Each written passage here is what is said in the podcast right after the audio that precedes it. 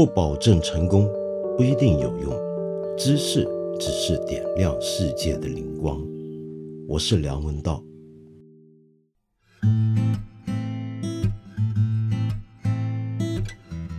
天下大事这么多，但我今天只关心吃。十一月二十八号呢，北京总算公布了他的第一份米其林指南，结果一出来，哇，在我身边的朋友，特别是一些爱吃的老北京，简直是炸了。为什么呢？因为大家觉得这个指南是不是太不靠谱了？等了那么久，传说的那么厉害，没想到在北京，居然被他选中，能够得心的餐馆是这个阵容。并不是说这些德兴的餐馆不好，而是他们好像跟北京人心目中的北京味，呃，有相当大的差异。这到底是怎么回事？其实过去这么多年来啊，米其林登陆中国以来，我想大家都应该已经开始摸通了或者熟悉了米其林指南到底是一份怎么样的指南了，是不是？在他还没来之前呢，我记得那时候在中国各地啊，米其林它这个星星，所谓一星、两星、三星，简直像是一个神话传说一样。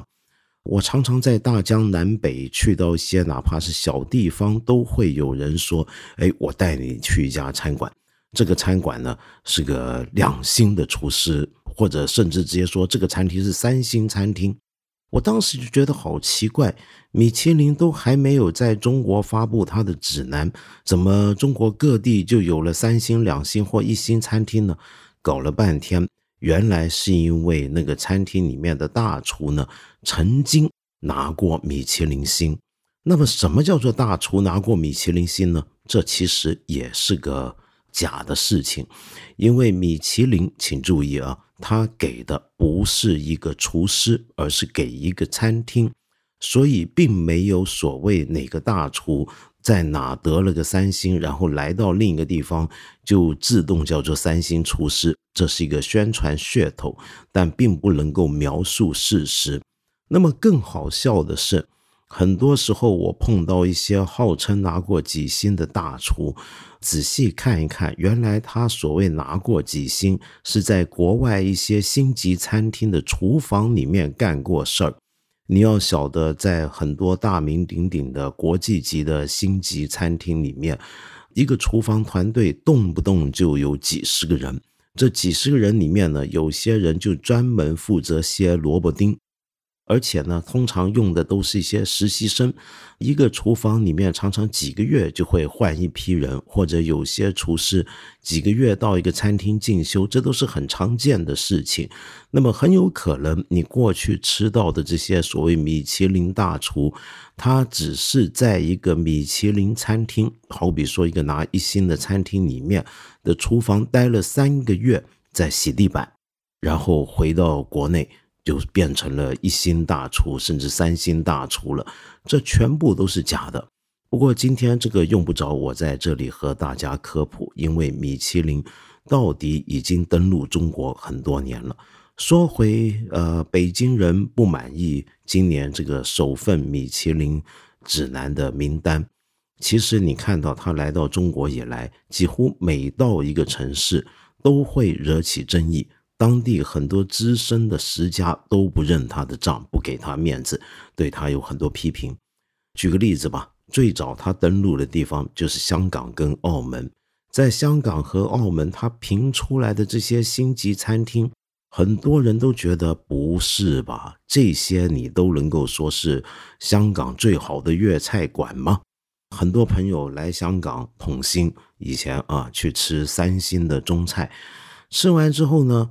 哎，觉得好像没有想象中那么厉害，于是找我介绍，我带他们去一些我心目中最好的香港的粤菜餐厅。他们说这恐怕才轮得到拿米其林星吧？怎么连一颗星都没有呢？后来我们发现，同样的情况也在我们其他有米其林指南公布的城市出现，比如说广州，比如说上海，比如说台北。那么现在总算轮到北京了，呃，这不是坏事。我觉得最起码替我们揭穿了米其林的面纱，让大家对米其林这个小红书呢有一点更真切的认识，不要再轻易的上当，也揭穿了很多的神话。米其林这份指南啊，当然是有很多的大问题。你就拿二零一九年这一年来讲好了，他除了在北京公布他的指南之外，在其他早就有米其林指南的地方呢，其实也都惹起过很多的争议。比如说，在韩国的首尔，他们的首都就有这么一个开新派意大利菜的一个餐厅，叫做 Restaurante U。他的老板跟大厨呢，于润泉呢，就公开说要把他的星星退回给米其林。米其林说没这回事儿，我们就是个指南嘛，一个媒体嘛，我选哪家餐厅进来，这个还用得着你批准吗？但是这个于先生不干，现在把米其林告上了韩国法庭。那么你觉得这个人是不是高风亮节？人家给你星你都不要，其实不是，而是因为他认为他的餐厅的水准远远应该拿两星的，但是很多拿两星的餐厅水准不如他，他自己这个餐厅才拿一星，他不开心。好，另外还有一个争议，就是在刚刚公布的二零二零年的东京指南里面有两家。让全世界的食客趋之若鹜、长期订不到位置的寿司店，也一下从三星变成了没星。其中一家呢，就是号称全球最好的寿司店斋藤寿司 （Sushi Saito），以及呢人人都知道的寿司之神啊，他开的数记屋桥次郎。那么为什么会从三星变没星呢？原来是因为这两家现在已经都不接受公开定位了，要不就是熟客，要不就是超级友好关系的酒店礼宾部才能在那里订得到位置。那么这就不符合米其林的标准了。它的标准是你这个餐厅应该要打开门做生意，不能够挑选客人的。这么来讲的话，你其实已经在挑客。那么，但是这两家餐厅呢，都拒绝跟随米其林指南，我行我素，于是就掉星了。好，更大的争议其实是在米其林的老家法国。法国公布了他二零一九年的。拿新的餐厅的名单出来之后啊，很让人震撼，因为巴黎光是在他们的首都就有三家三星餐厅一口气被降成了两星，啊，不是巴黎啊，在整个法国，这是历史上没有过的事情。其中有一家呢，还是我非常喜欢的一个餐厅。那么现在三星变两星，我仍然会继续喜欢它的，跟他拿什么星没关系。但是说回这个事件啊。你想象不到，在法国这个事儿有闹得多大，在我们这儿呢，米其林呢，我们觉得是个花边小新闻，但是在法国，它居然能够上报纸的头条，不是小报哦，是正派大报头版头条，而且是接连几个礼拜的那么去谈，为什么？因为其中有一家呢是很传奇性的餐厅——森林小屋，或者说森林之家吧，他的那个大厨呢。被拿掉了一颗星，只剩两星之后，非常愤怒。现在也在跟米其林指南对簿公堂，要用法律的手段来炮制这个米其林。为什么？因为他认为米其林有造假的嫌疑。好，这就说回来了，到底米其林有准不准？这是我们身边很多朋友常说的，说什么去了国外吃个三星米其林，觉得没有路边摊好吃。看来他不准。又或者，我们很多人会怀疑，米其林怎么能够有同一套标准横行全球呢？这是不是一个文化霸权呢？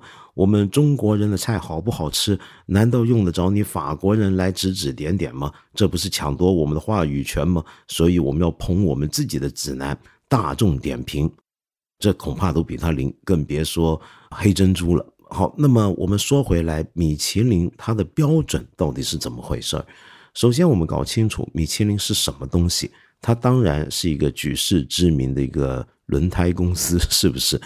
其实它最早啊，还真的就是一个轮胎公司，为了办出来促销它的汽车车轮而搞出来的一个指南。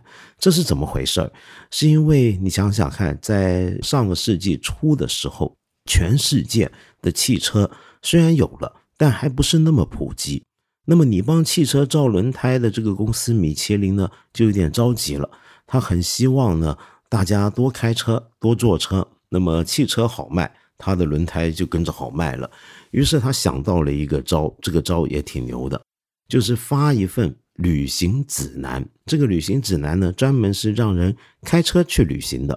那么你开车旅行，跟着他这个指南呢，就知道路上在什么地方住旅店比较舒服，在什么地方呢吃得好。是这么一个想法，然后呢，到了一九二六年之后，他们这个指南开始替旅馆和餐厅呢启用星号标志，就特别好的，给他打个星。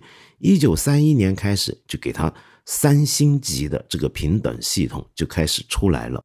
那么这就是米其林指南的起源。当然，到了现在。他已经不再需要为了促销轮胎干这件事儿。我们今天恐怕也没有多少人是专门开车去吃这些餐厅，对不对？可是呢，呃，这个指南的历史就已经建立了，就延续下来了。呃，它这个三星啊，到底有什么样的标准呢？其实还真是有的。比如说一星餐厅，就表示你在同类型的餐厅里面特别的出众、出类拔萃。你如果拿了两星，耶。这你就厨艺相当高明，值得绕道前往。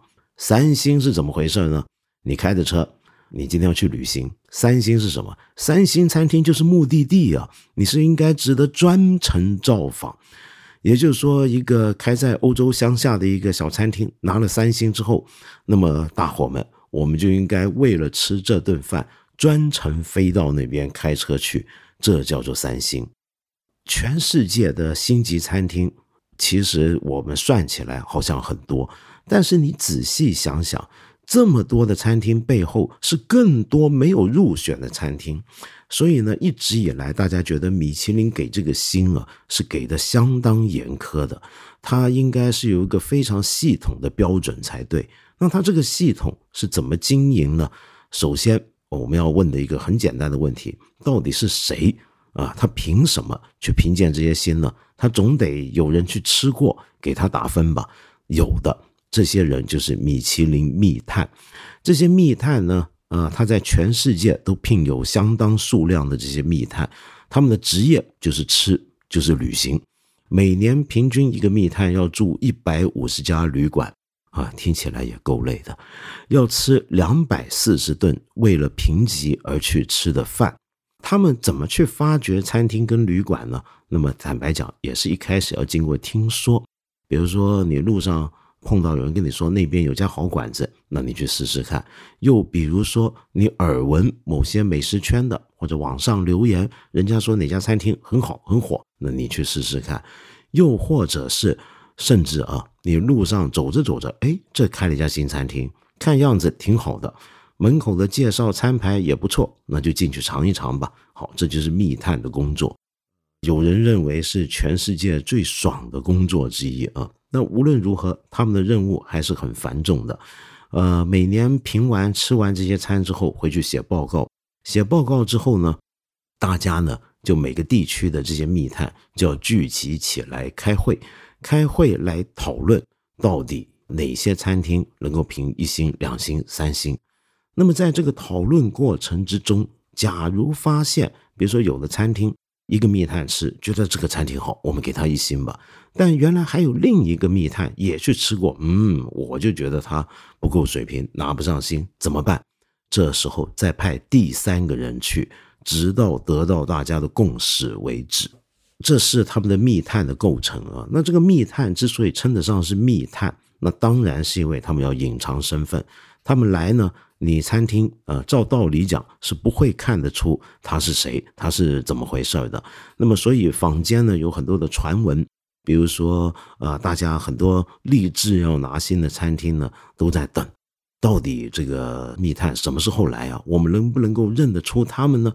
呃，过去有很多方法，比如说，你就发现密探可能是一个人来，通常都是男人，然后吃着吃着饭会做笔记。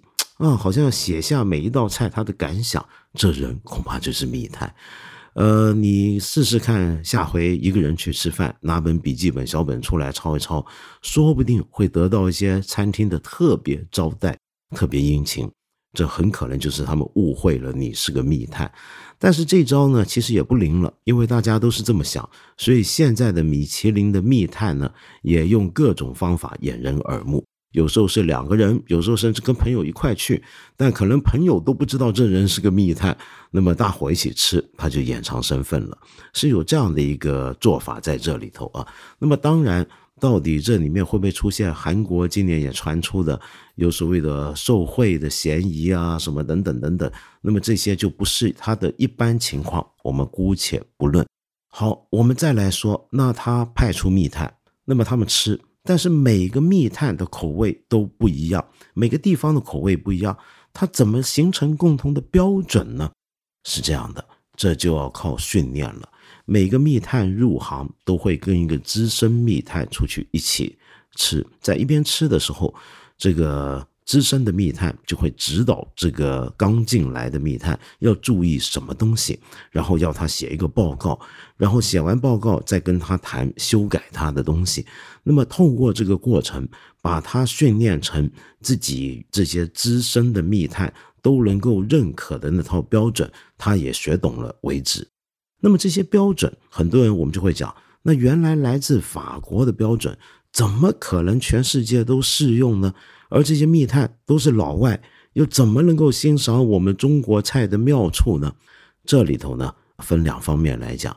首先，如果你以为他们全是老外，那你就错了。米其林指南自从开枝散叶离开法国到了别的国家之后啊，他其实就在别的国家会找当地的人来担任这种密探工作。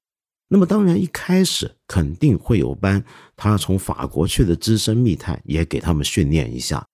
好，说到这里，问题就来了。第一，我们刚才说了，这些密探其实很多时候不不在北京来的密探，说不定是我们中国人，甚至是北京人。在日本的那些密探也有很多，其实是日本人，是他们当地人。可是，一开始带着他们去学做密探。去学米其林标准的，却很可能是更资深的原来的那些人，而那些人很多时候都是法国派出去或者欧洲那些国家派出去的。那么这里面的问题是什么呢？就是说，他们的的确确可能把一套他们原来法国的标准加诸于其他文化。就算你这个密探是中国人，他也带了一种。对法国菜的标准的认知来判断你的北京菜，或者是你的上海菜跟你的广东菜，这个时候呢，我们就发现它是有问题了，于是我们就说它不准了。可是回过头来讲，我想说，这真的是个问题吗？谁说米其林就是最权威、最客观，它不能犯错呢？我自己是这么看啊，其实它就只是某种标准下的对食物的评价而已。你可以不同意它这个标准，比如说，我就常常不同意它的标准。举个简单的例子吧，在欧洲有几个美食大国，其中一个是意大利。你有没有注意到，意大利的拿星的餐厅特别少，三星餐厅的数量也不大。而且呢，老实讲，我在意大利吃这些三星餐厅的经验，就是。通常绝大部分的时候，除了少数一两家之外，他们都不如意大利的一些的街上的一些的小吃店，或者是一般的那种小餐馆要来的有意思更好吃。那么这到底是怎么回事呢？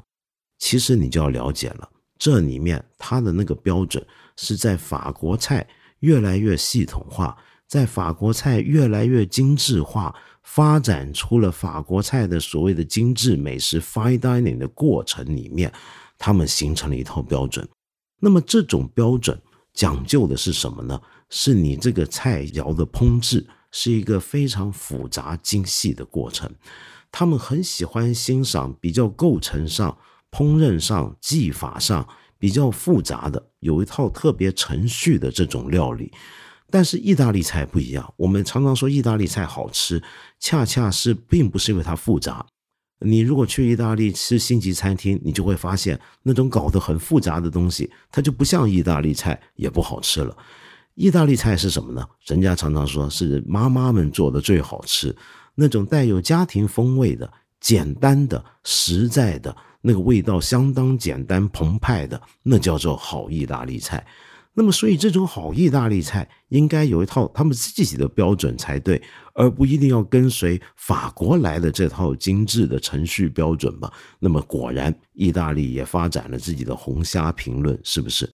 好，说回到中国，刚刚这么讲完，你大概就注意到一个现象，就是为什么在中国，除了北京今年拿三星的新荣记之外啊，好几个地方。拿星的餐厅，特别是三星的餐厅，甚至到了台北，几乎都是粤菜。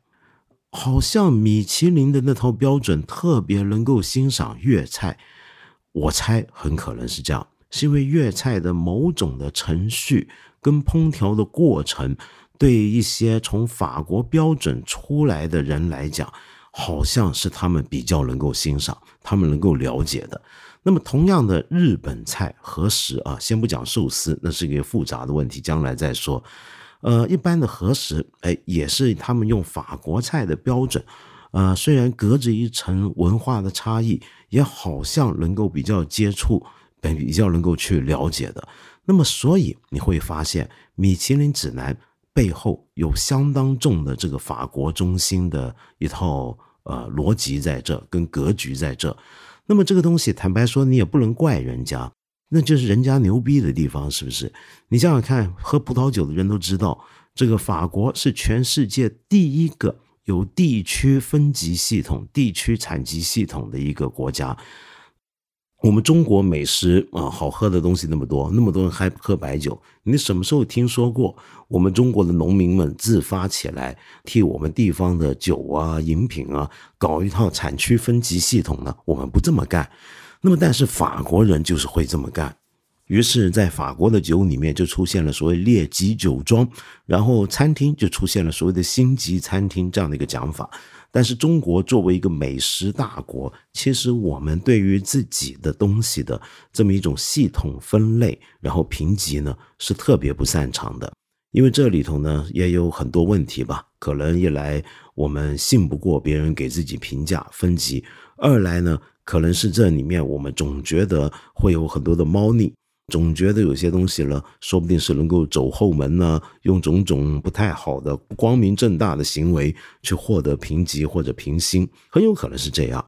好，那么说回来，米其林的这种标准啊，我说的那种非常精细的程序标准，它到底是种怎么样的？具体讲，有没有个例子可以说明它要精细到什么程度呢？啊，我就举一个例子，这个例子你现在上网就能找得到，就是木村拓哉。今年刚刚主演的新电视剧《东京大饭店》，讲的就是一个餐厅立志要拿三星的这么一个故事啊。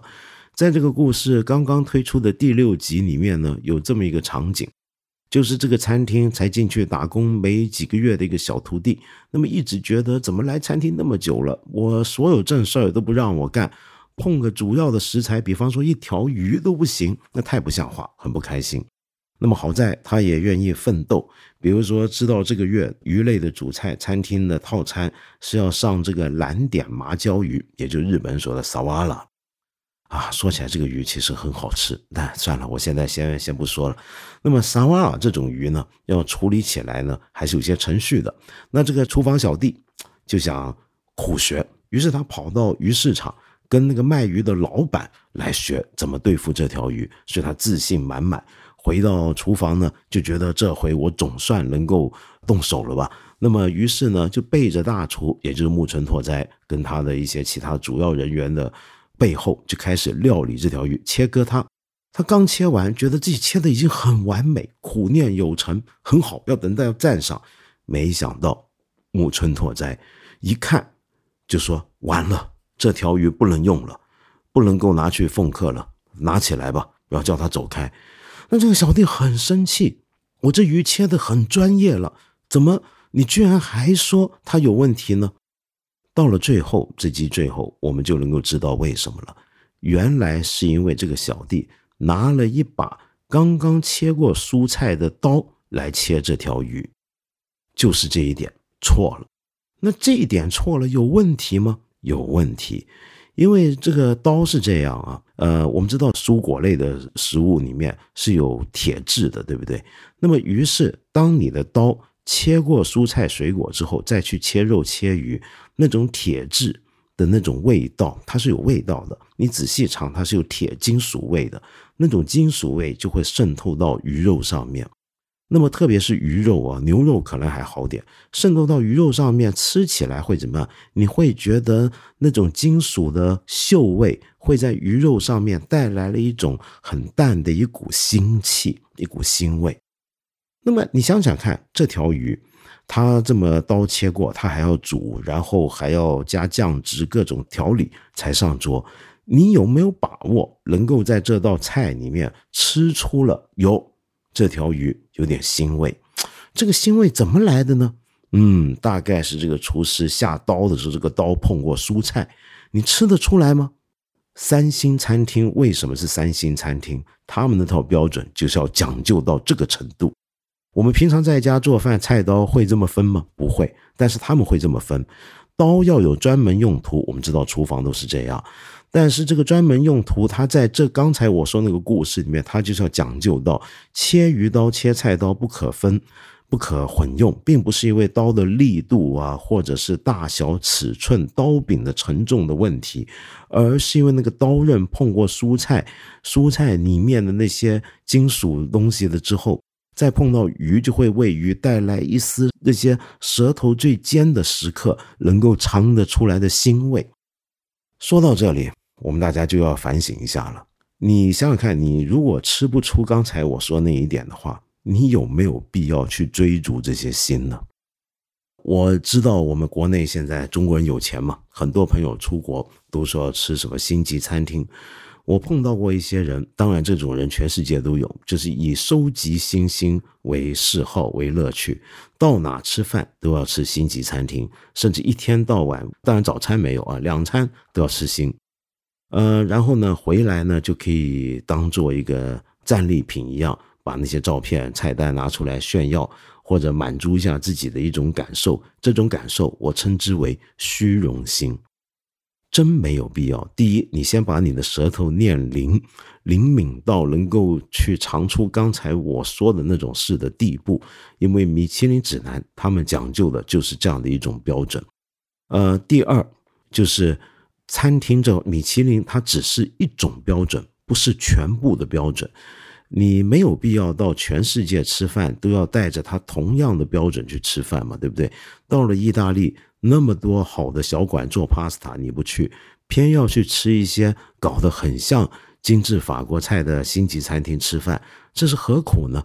同样的，在北京，你爱吃卤煮，你觉得这就叫北京味，你何苦要去吃？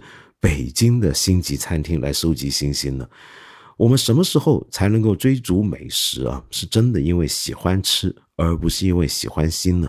就正如你喜欢穿衣服、喜欢打扮，你是真懂穿衣服、真懂打扮，而不是在收集名牌，把那些牌子堆上身。一个以收集星星为职业志向的一个人，在我看来，就有点像。把所有带着 logo 的衣服、名牌 logo 的衣服都堆到身上一样，真是很可惜啊！当然了，那么今天我讲了这么半天，我到底还是个外行人，只能够凭自己二十来年吃这些星级餐厅的经验瞎说一通。呃，真正懂行的。那你要看谢中道老师在我们看理想 A P P 上面有一个短视频节目，学懂法国菜的语言，你就知道那真是大行家。他有一句话，我觉得当做结尾特别好。他说什么？米其林是一种肯定，一种荣誉，但不是竞赛。我们不要拿米其林当成是呃我们吃饭的一个动力，也不要把拿米其林当成是个开餐厅的动力。做餐厅的要不忘初心，就是真的是要追求美食，然后奉献给最懂的客人去品尝。当你这一点做到相当极致的时候，外面的人会给你肯定。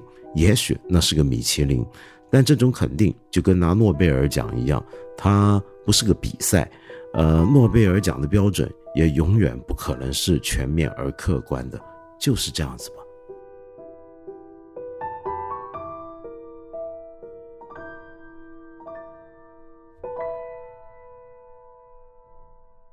今天有一位朋友留言很有意思，这位朋友叫 Oniga，你说呢？原来听我节目三年了，这是第一次在我这里留言。那么有个问题最近困扰着你，就是最近几年价值观的冲突好像越演越烈。就拿你个人而言吧，原本可以无话不说的朋友，呃，现在会因为两个人事物之外的问题争吵，甚至彼此攻击。你不知道这是不是只发生在你身上？有时候只想对某个问题发表自己的见解，却总被别人认为是针对他们或者为谁洗地，最后只能选择不讨论这些话题了。伏尔泰说过：“我不同意你的观点，但我誓死捍卫你说话的权利。”这句话在今天好像并不通行，从古以来因言获罪也并不罕见。那么，于是你就想。假如语言只是用来社交，那么我们应该还能怎么表达自己的思想和观点呢？呃，我觉得这样子啊，这个您刚才这个呃留言里面其实分几个层次。首先，我们到底有没有说话的权利呢？当然有。你看，比如说我们中国驻英国大使刘晓明先生，那么在英国一个我很喜欢的。BBC 的一个 talk show 节目上面叫 Hard Talk，大概是全球最多人看的这种高端访谈节目吧。他在上面就很严正的告诉那些西方人，我们中国人民全部享有充分的言论自由。你怎么能说我们没有说话的权利呢？假如说有一些事件发生，或者一连串的事件发生，而在这些事件里面，我们都可以看出有很多人都对他有不同的观点，而那些观点。甚至牵涉到一些相当根本的个人的价值观的观点，那么这时候不同的观点之间冲突，也就是不同价值观的冲突了，应该怎么办？我是这么看啊，呃，就拿你所说的那个例子，朋友之间的谈话来讲好了。我觉得我们要先想清楚，一个人为什么是我的朋友？难道就是因为当初我们对某些的事情有相同的判断吗？我们对于人类到底有没有登陆过月球，还是这只是当年 NASA 造的一个假局？我们对这个是不是要有共同的认知，我们才能够成为朋友呢？好像不是，对不对？呃，我们有些朋友的的确确是因为在一些最重要的事情上面，大家观点走得比较近，也很有可能他就是因为我的老同学，我的老邻居。或者是因为吃饭喝酒吃回来的饭有酒友，但是关系也都很友好。那么我们如果是为了这样的理由成为朋友，我们现在有必要为了另外一个理由，这个理由就是对事件的不同的看法，而冲击到一个要伤害友谊的地步吗？真没有必要。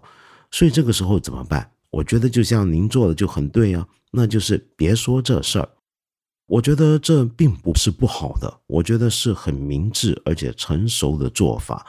那么，只不过有一天，万一你发现你的朋友如果因为跟你观点不一样，而他又因为他那个观点替他惹来很多麻烦的时候，你该不该在这个时候对他施以援手，或者默默的支持他、鼓励他、安慰他呢？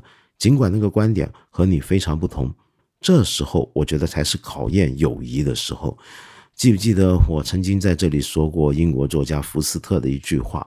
他说：“我宁愿背叛我的祖国，都不愿意背叛我的朋友。”这句话好难做到，但是我真认为，我们大部分时候跟朋友的关系。呃，是不应该因为观点上的对某些事情的价值观点的差异而造成太大的裂痕。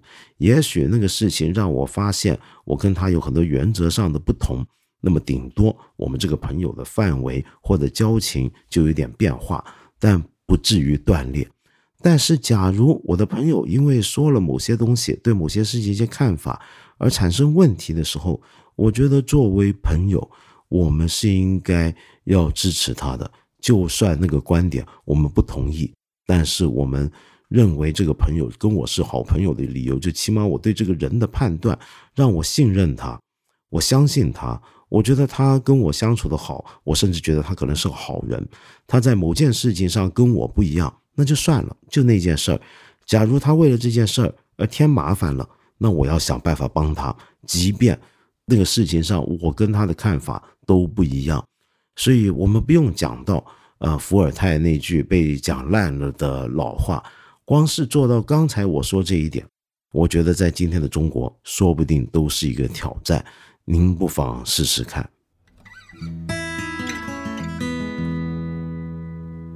对了，各位朋友，我们再提醒大家一次啊，我八分这个节目是每个星期三、每个星期五都会在看理想的 APP 更新，期间呢还会有不定期的番外。